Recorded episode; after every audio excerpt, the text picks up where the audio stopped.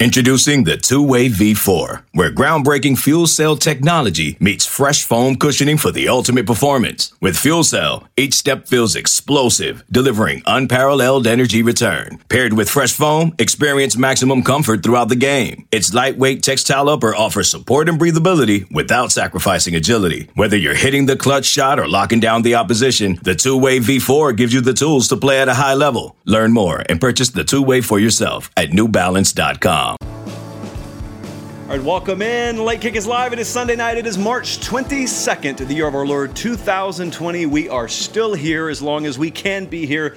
Another essential personnel only edition of Late Kick, but we are jam packed. In fact, we're going to have to cram this one into the allotted time tonight. I'm going to talk some about Nick Saban in Alabama and how they're probably, you know, in a little bit more fortuitous a position maybe right now relative to what the position they're normally in is as we go into an off season make more sense of that momentarily. Also, going to hit the state of Florida, just work our way all the way up 95, everywhere in between Miami, Florida State, Florida. Is anyone positioned to take over that state or take control of things? And I'm going to tell you why it matters from the perspective of Georgia, really the entire SEC, the entire Big Ten, Clemson, the entire ACC, and really college football in general. In fact, if you're one of those folks who longs for parity in the sport and you long for a November where 15 teams are still in the national championship race, I would tell you keep dreaming. But it is possible.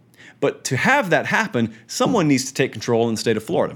I'm going to make more sense out of that too. Also, the other night, we had a Q&A sort of not a session, but I asked you on the channel, and then a few of you chimed in, and you had some questions that you wanted. Well, I didn't get to all of them. So I had someone that didn't necessarily ask a question. What they wanted to know is what were some of the best stories that we had. So I said, you know what, Colin, we'll have some time on the show this Sunday night. I'm going to give you a couple of stories. So I'm going to weave those in between sort of the fabric and texture of the show tonight. And also, there are some games of the year, you know, those old point spreads that you guys like to talk about so much. Not going to dive too deep. In fact, the piece of paper is over here separate from my normal stack, but I got some lines that I want to put out there for you not necessarily to tell you where to wager your shekels or to tell you to do that period, but I do want to tell you what those lines mean and where odds makers may be showing you their hand just a little bit. We're happy to have you here. If you haven't already subscribed to the channel, click the bell for notifications. Subscribe to the Late Kick Podcast, wherever you get your podcast. Give us one of those five star reviews and a comment. We would greatly appreciate that. So, I want to get started with this tonight. I was sort of looking over some of your comments the other night in the video, and I saw something that really I meant to touch on the other night, but I didn't, so I'm going to do it now. Nick Saban did not make a change on his coaching staff at the coordinator positions. Now, elsewhere he did, but Nick Saban ends up in 2020, going into this upcoming season, with the same pair of coordinators that he had last year. Steve Sarkisian is his offensive coordinator, and how about this? Pete Golding, still the defensive coordinator as the dust has settled there in the offseason. Nick Saban in other words, did not end up having to make moves that he normally has to. You could argue to me he wanted to, you know, he just couldn't quite get it to work. He couldn't find a suitable candidate out there to replace. I know what the rumors were in the offseason, guys, but bottom line is he still has the same two there that he had last year. I want you to remember 2019 with me. It ended, of course, with Alabama falling to Auburn in the Iron Bowl 48 45. They go to beat Michigan in the bowl game, but the regular season ends on a sour note. Defense at various points last year looked about as bad as it's looked at any point under Nick Saban. And everyone with a source in and around Tuscaloosa told you, oh, Golding's out of here, man. Pete Golding, defensive coordinator there, Pete Golding's going to be gone. I mean, Pete, he might as well pack his bags. He's going to be gone. I'm not even going to tell you that I didn't believe that because I kind of believed that he was going to be gone as well. He's not.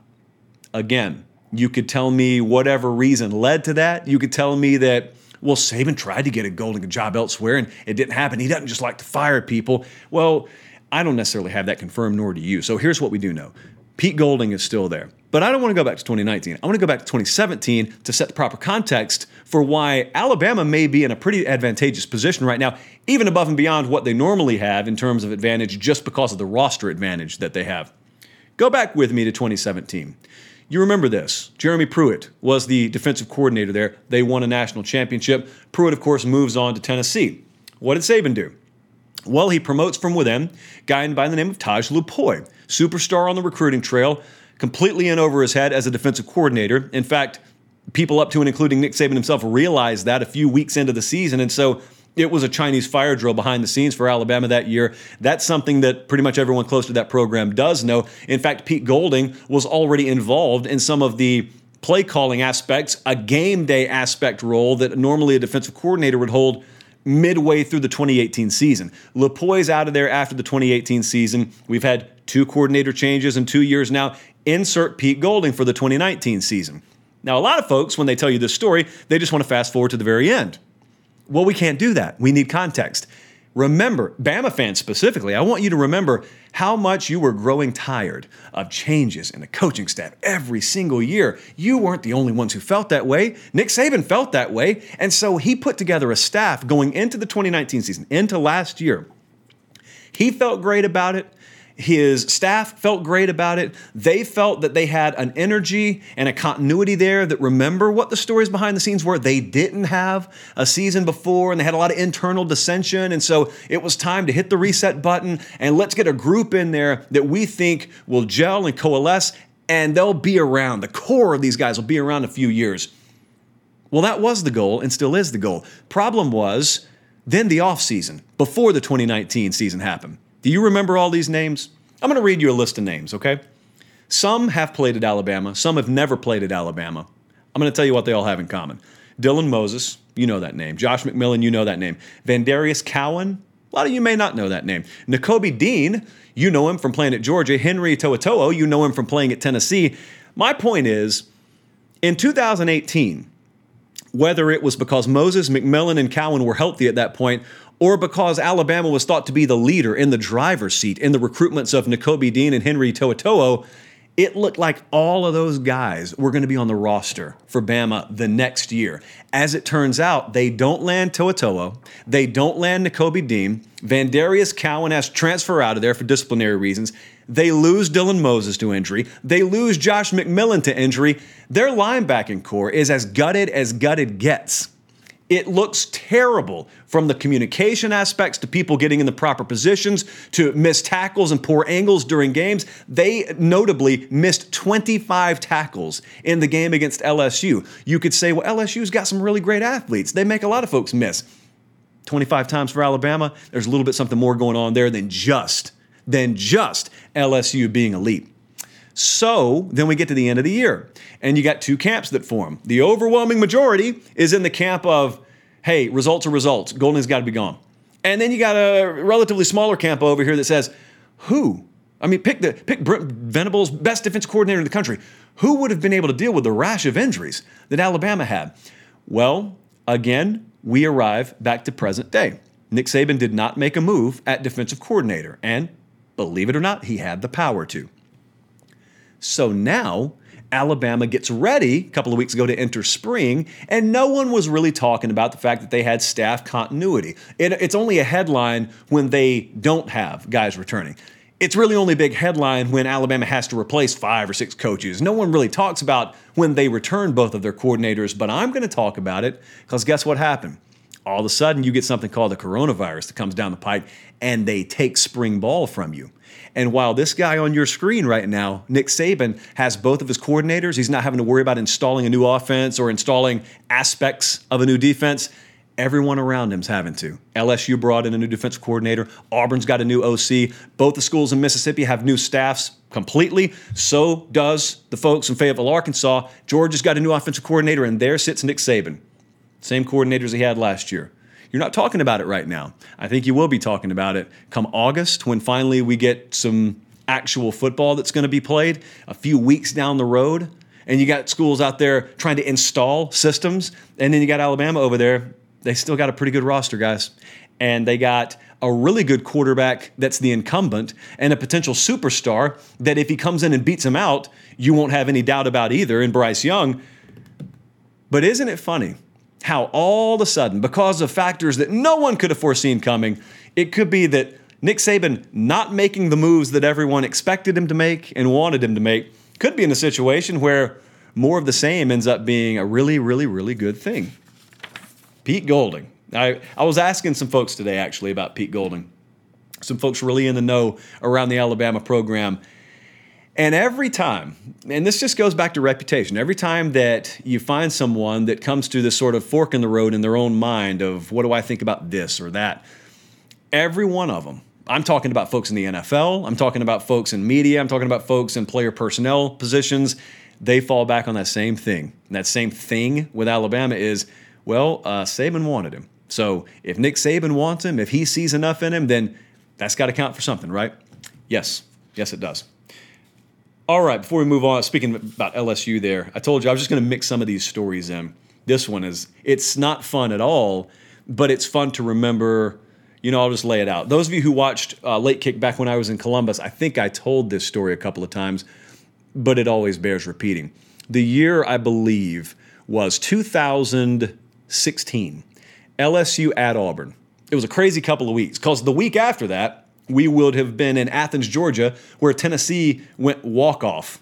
Josh Dobbs, I believe it was, to Jauan Jennings. Butch Jones about tears his ACL celebrating. So, a couple of weeks span, I saw that happen. The week before that, you remember how the LSU Auburn game ended?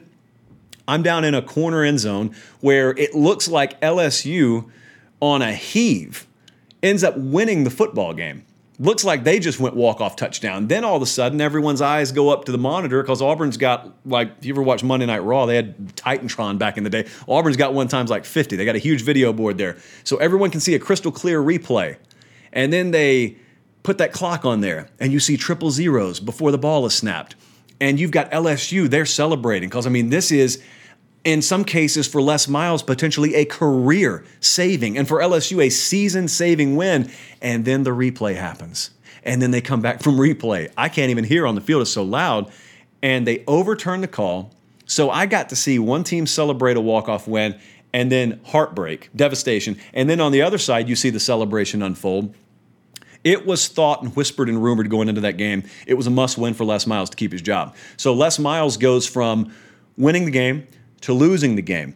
Now, I knew what was happening behind the scenes with LSU, so I didn't follow Auburn. Normally, I follow the team that wins the game. If I have an interest in a, a vested interest in both, I'll follow the team that wins the game. Well, that night, I hung around the team that lost the game for obvious reasons.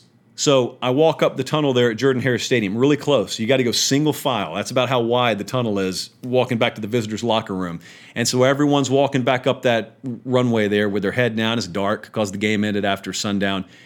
And so Joe Alleva, who was the athletic director at the time, did a very poor job at LSU, but he was the athletic director there at the time. He was up the ramp. A number of dignitaries were up the ramp.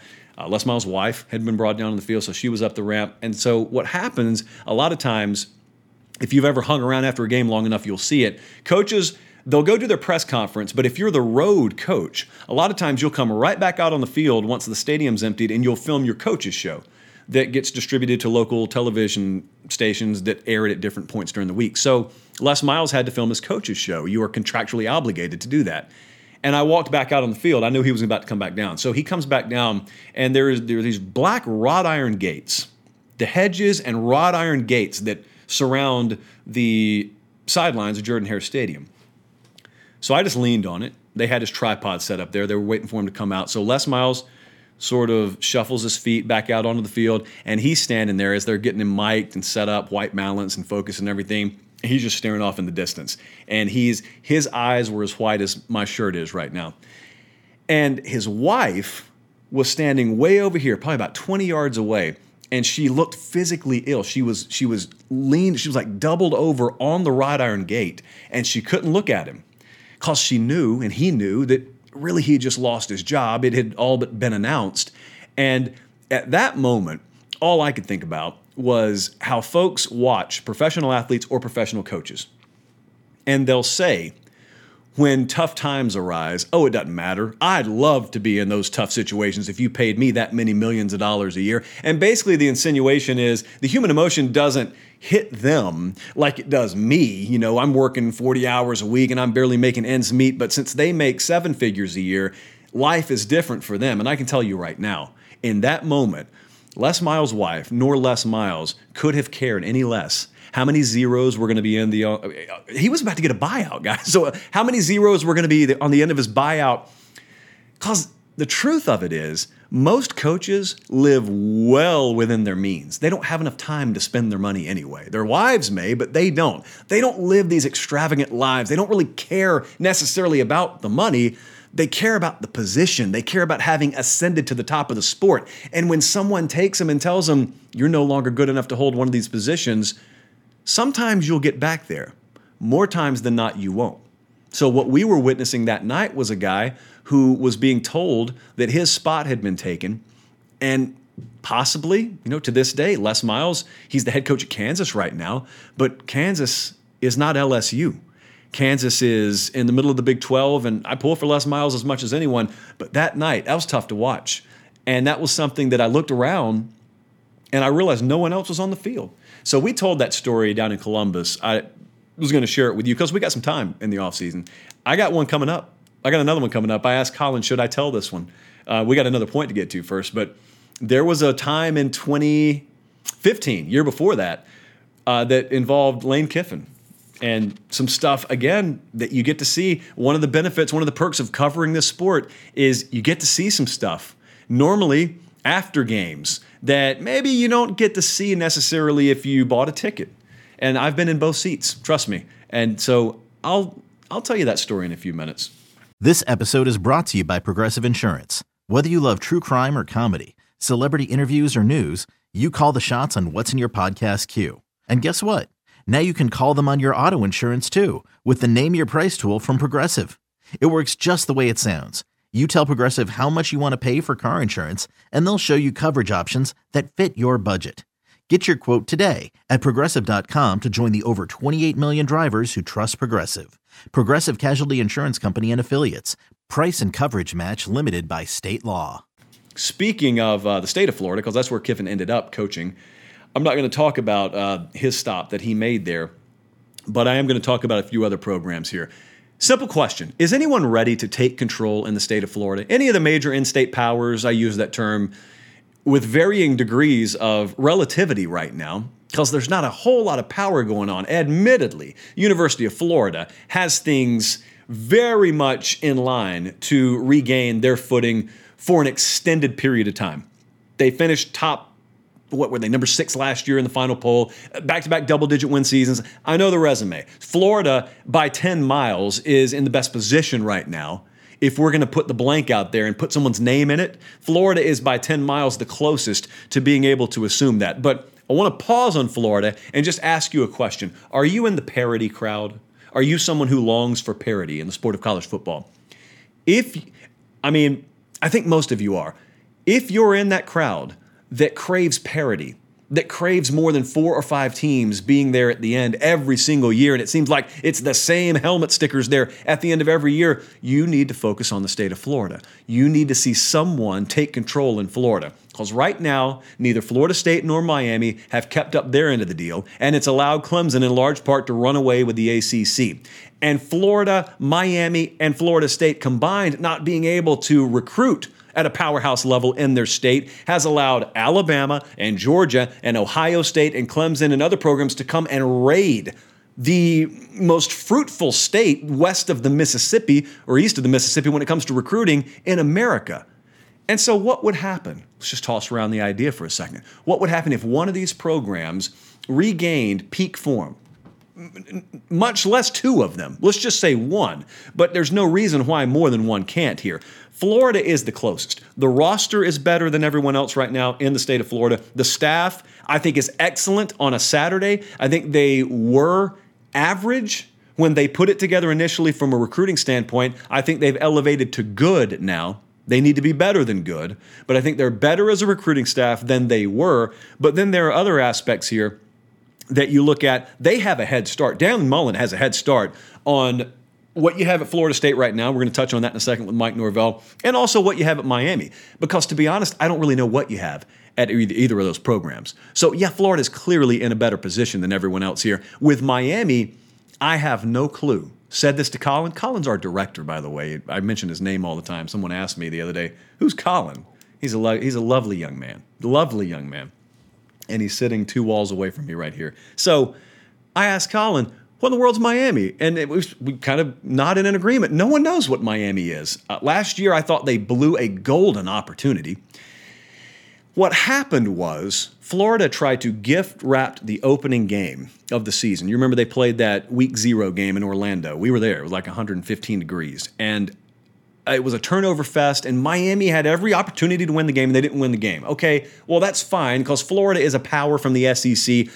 It's not going to kill your season to lose to them. But then North Carolina, Virginia Tech, Georgia Tech, FIU, Duke, shut out by Louisiana Tech in the bowl game. They ended up losing seven games. Quarterback play was bad. Offensive line play was not very good at all. Uh, it could be even worse this year. They're in a bad place with their offensive line right now. Now, the one potential answer that we have and I say potential because even you guys in Coral Gables don't fully know yet, is yes, D'Eriq King comes in from Houston. So maybe there's an answer at quarterback. But again, we're trying to install a new system offensively with Rhett Lashlee coming in at Miami. Spring gets taken from us. Don't know when off-season workouts will commence. Are we going to have to install and also get ready to open a season? Are we going to be in any position to capitalize if maybe we have a fortuitous path schedule-wise this year? No one knows. There's so many unknowns with Miami right now. I thought they had a really good opportunity last year, even with the loss to Florida to open the year, and they couldn't get it done.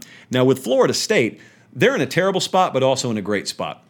I'm going to tell you why they're in a terrible spot, and this is not unique to them. They just picked the worst time to hire a new coach. I think they hired the right new head coach after a disastrous hire in Willie Taggart. More on that in just a second. Mike Norvell's the right guy. I, have a lot of confidence that he'll end up getting the job done there. I think he'll Maybe not with the full staff that he has right now. Maybe, you know, there will be a process to gradually overturning over two, three, four year period his staff to where eventually he builds a really, really powerhouse recruiting staff. I think that'll happen with Mike Norvell. The problem is, it's the same way at the Mississippi schools, Arkansas, anyone who brought in a new head coach. You couldn't have planned on not having spring, but yet you don't have spring. And so there was a huge culture issue at Florida State. Most of the time, there is. Not everybody gets to do what Kirby Smart did and inherit a Lamborghini with a couple of flat tires. Like most of the time, when you inherit a name brand program, it's because things inside are rotten. So things inside the Florida program had completely rotted. And the exterior showed. I mean, it's not like their record on Saturdays left anything to the imagination, but he comes in and you're all about culture, culture, culture, and now spring's canceled. Now everyone's off campus. Now you can't talk to folks. And so it's just the worst of the worst, um, relatively speaking, you know, from a football standpoint. But here's what's great about it. What's great about it is at least the people who made the terrible decision hiring Willie Taggart as the head coach of Florida State. I don't have a problem with Taggart as a coach. As the head coach of Florida State, allowing him to learn on your dime was inexcusable. Always was. I think a lot of folks rooted for him uh, I have no problem rooting for him, but at the same time, I mean, a bad hire is a bad hire. At least they pulled the trigger quickly instead of letting it play out two or three more years and then all of a sudden you're much further down a dead end road than they currently are. So I think Mike Norvell will get it turned around in time. But our guys over at Noles247.com, they've done a three part podcast series on Willie Taggart fascinating. I intended to listen to like 10 minutes of it, and I've now listened to about two and a half of the three episodes. And it's called On the Bench, by the way. If you guys want to listen to the podcast, it's called the On the Bench podcast. But they did a three parter on just where everything went wrong with Willie Taggart. You cannot overstate enough the incompetence and the total cluster that was FSU football under Willie Taggart. From a behind the scenes aspect, that program lacked the organization that it would take to win most high school regions. And I don't say that sarcastically, I say that very, very seriously. Go listen. Let's go read up or listen. If the results on the field weren't evidence enough, fascinating how some people end up in positions of power, but it always goes back to something I talk about a lot I don't think I've talked about it since we've done the show at 24 7, but believe me, I will. There is a different formula getting hired in college football as a head coach versus getting hired in the NFL. In the NFL, you have to convince a lot of football people to hire you. You cannot get hired as a head coach eh, you know, barring the 1% of organizations out there over the span of history that have been incompetent themselves, most of the time, if you're getting hired as a head coach in the NFL, X's and O's, not even a question. Organizational and leadership, they're not questions. You have cut your teeth, you've paid your dues, and there is nothing that is doubted about your pedigree and the ability to lead other men, lead an organization, and coach and teach the game. In college, you're trying to convince administrators and boosters and fundraisers, the crowd that you have to win over. A lot of good salesmen could win over. And that's what Willie Taggart did. And then he stepped to the podium on his introductory press conference and he won a lot of people over the same way because he's really good at selling himself. Problem is, you don't win selling.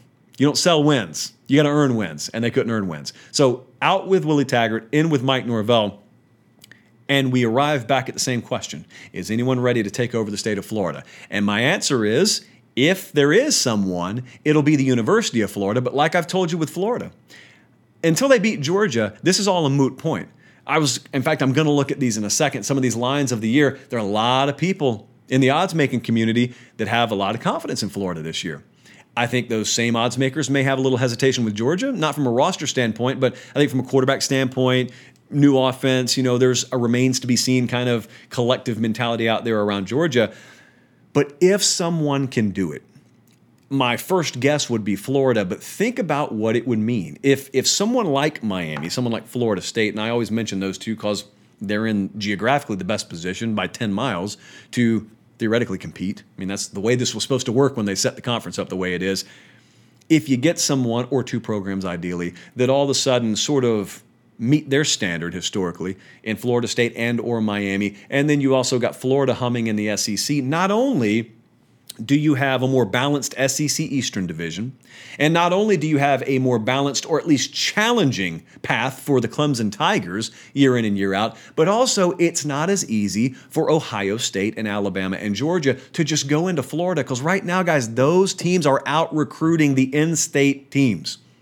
Ohio State versus Florida State heads up for a kid in Florida right now. Buckeyes are winning that thing at least six out of 10 times. Alabama versus Florida right now. Bama's winning those battles a majority of the time. That's not the way it's supposed to be. Clemson versus Miami. Right now, Clemson's got the upper hand in the state of Florida for in state kids. So, if you want a little more parity in the sport, not only does Miami winning more recruiting battles help them against Clemson, but it also, if Clemson makes it into the playoffs or they're, you know, in a blind resume test at the end of the year, they don't look like a borderline AFC East team. Maybe you have shaved off the bottom 20% of their roster from an elite standpoint that they are able to accumulate now. Bama's able to accumulate it now. I'm not telling you that those programs couldn't go elsewhere and get talent, but I am telling you if you're able to suck up a little bit more of your own in state talent, it brings a few more people potentially to the head table. And maybe just a touch over here and just a touch over here, it pulls some of these teams that have started to really pull away from the sport back down to the head table. More people at the head table equals more parity, equals a lot of you are happier. So I'm just saying, watch the state of Florida because that's where the action is. To me, that's where the action is more so than any other state right now. Another thing that I wanted to tell you about so I told you about Les Miles getting fired. Someone was talking Lane Kiffin the other night, and so I wanted to tell you this one too. Uh, if you just joined us, by the way, what we're doing is not very structured. Got a couple of more points to make, but uh, someone the other night, once we had already gone off the air in our Q and A, they asked, just for some stories, some behind the scenes stories, road stories. And we got a million of them. So, I mean, we can do this the entire summer as long as we're allowed in the building. Fingers crossed. They hadn't barred us. I mean, our, our keys still work tonight, so we're still here. Um, 2015, how well do you remember that year? 2015, fascinating. Or was it 2016? I, you know, I think it was 2016 actually. So, uh, 2016, you know, that was the same year that the Les Miles story happened. 2016, I got a lot of stories from for whatever reason. The situation is this Lane Kiffin is the offensive coordinator at Alabama. They're in the SEC championship game against Florida. Uh, I'm at the game, covering the game. So the talk leading up to that week was Lane Kiffin is in communication with everywhere from LSU, because remember, Ed Orgeron was interim there, and it was looking like he was going to get the permanent head coach tag. And who is he going to hire as his offensive coordinator? Is he going to get Lane Kiffin as his offensive coordinator? Week goes on. There are unsubstantiated reports that it's a done deal after the SEC championship game. He's going to go, he being Lane Kiffin, is going to go to LSU. But then, all of a sudden, guy named Tom Herman, I think, leaves Houston. We got an opening at Houston. That'd be a really good G5 job for Lane Kiffin to get. Oh, here's some reports. It's Wednesday, it's Thursday. Reports Lane Kiffin, Houston. So Kiffin's name is linked to like 10 jobs. That's Jimmy Sexton, his agent, doing his job. More on Sexton in about uh, 20 seconds. So, game ends. Lane Kiffin has given his word that he is not going to speak to anyone until after the SEC championship game. Now, I can confirm, as much as I can right now, that Lane Kiffin kept his word. And here's how I can confirm it for you. He literally meant, I'm not going to talk to anyone until the SEC championship game ends. So, I find Kiffin after the game.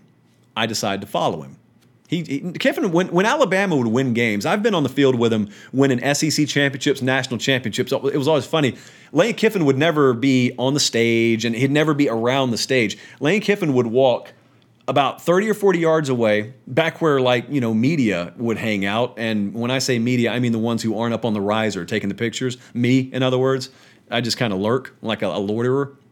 Well, Kiffin would do the same thing. And so he would just kind of stand back and he'd watch just kind of like a fan and just watch. So he did that. And then crowd sort of starts to disperse. The confetti has fallen down. I follow Lane Kiffin down the tunnel. In the tunnel, I kid you not, is his agent, Jimmy Sexton, who is holding a cell phone with his hand over the speaker. The only thing I don't know is who was on the call, but he handed that phone to Lane Kiffin as soon as Kiffin walked down the tunnel. And Kiffin took a call and right then and there began negotiating whatever he was negotiating. Now, as you and I know, it turns out that he did not go to LSU. It turns out he did not go to Houston. It turns out he ended up going to Florida Atlantic.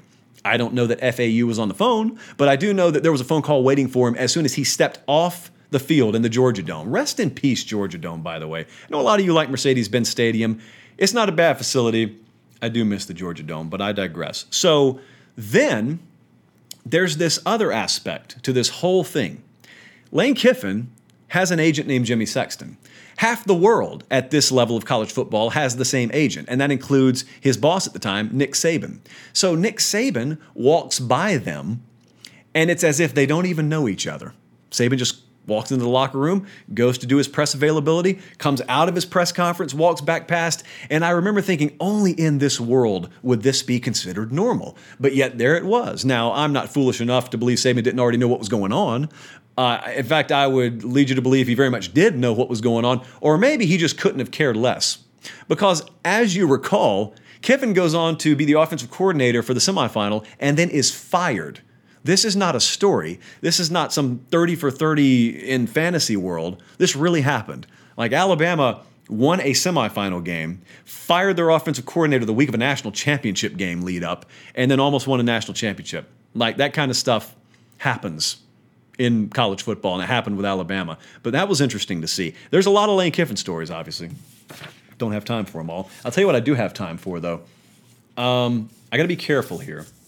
So I'm not going to name the entity.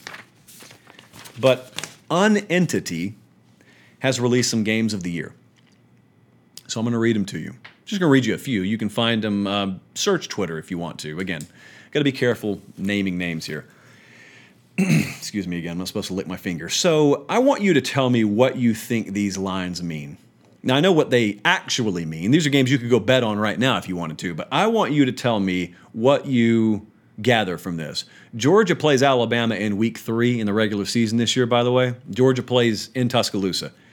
Alabama's favored by seven in that game right now on the futures market. Alabama minus seven. Texas A&M plays at Alabama this year.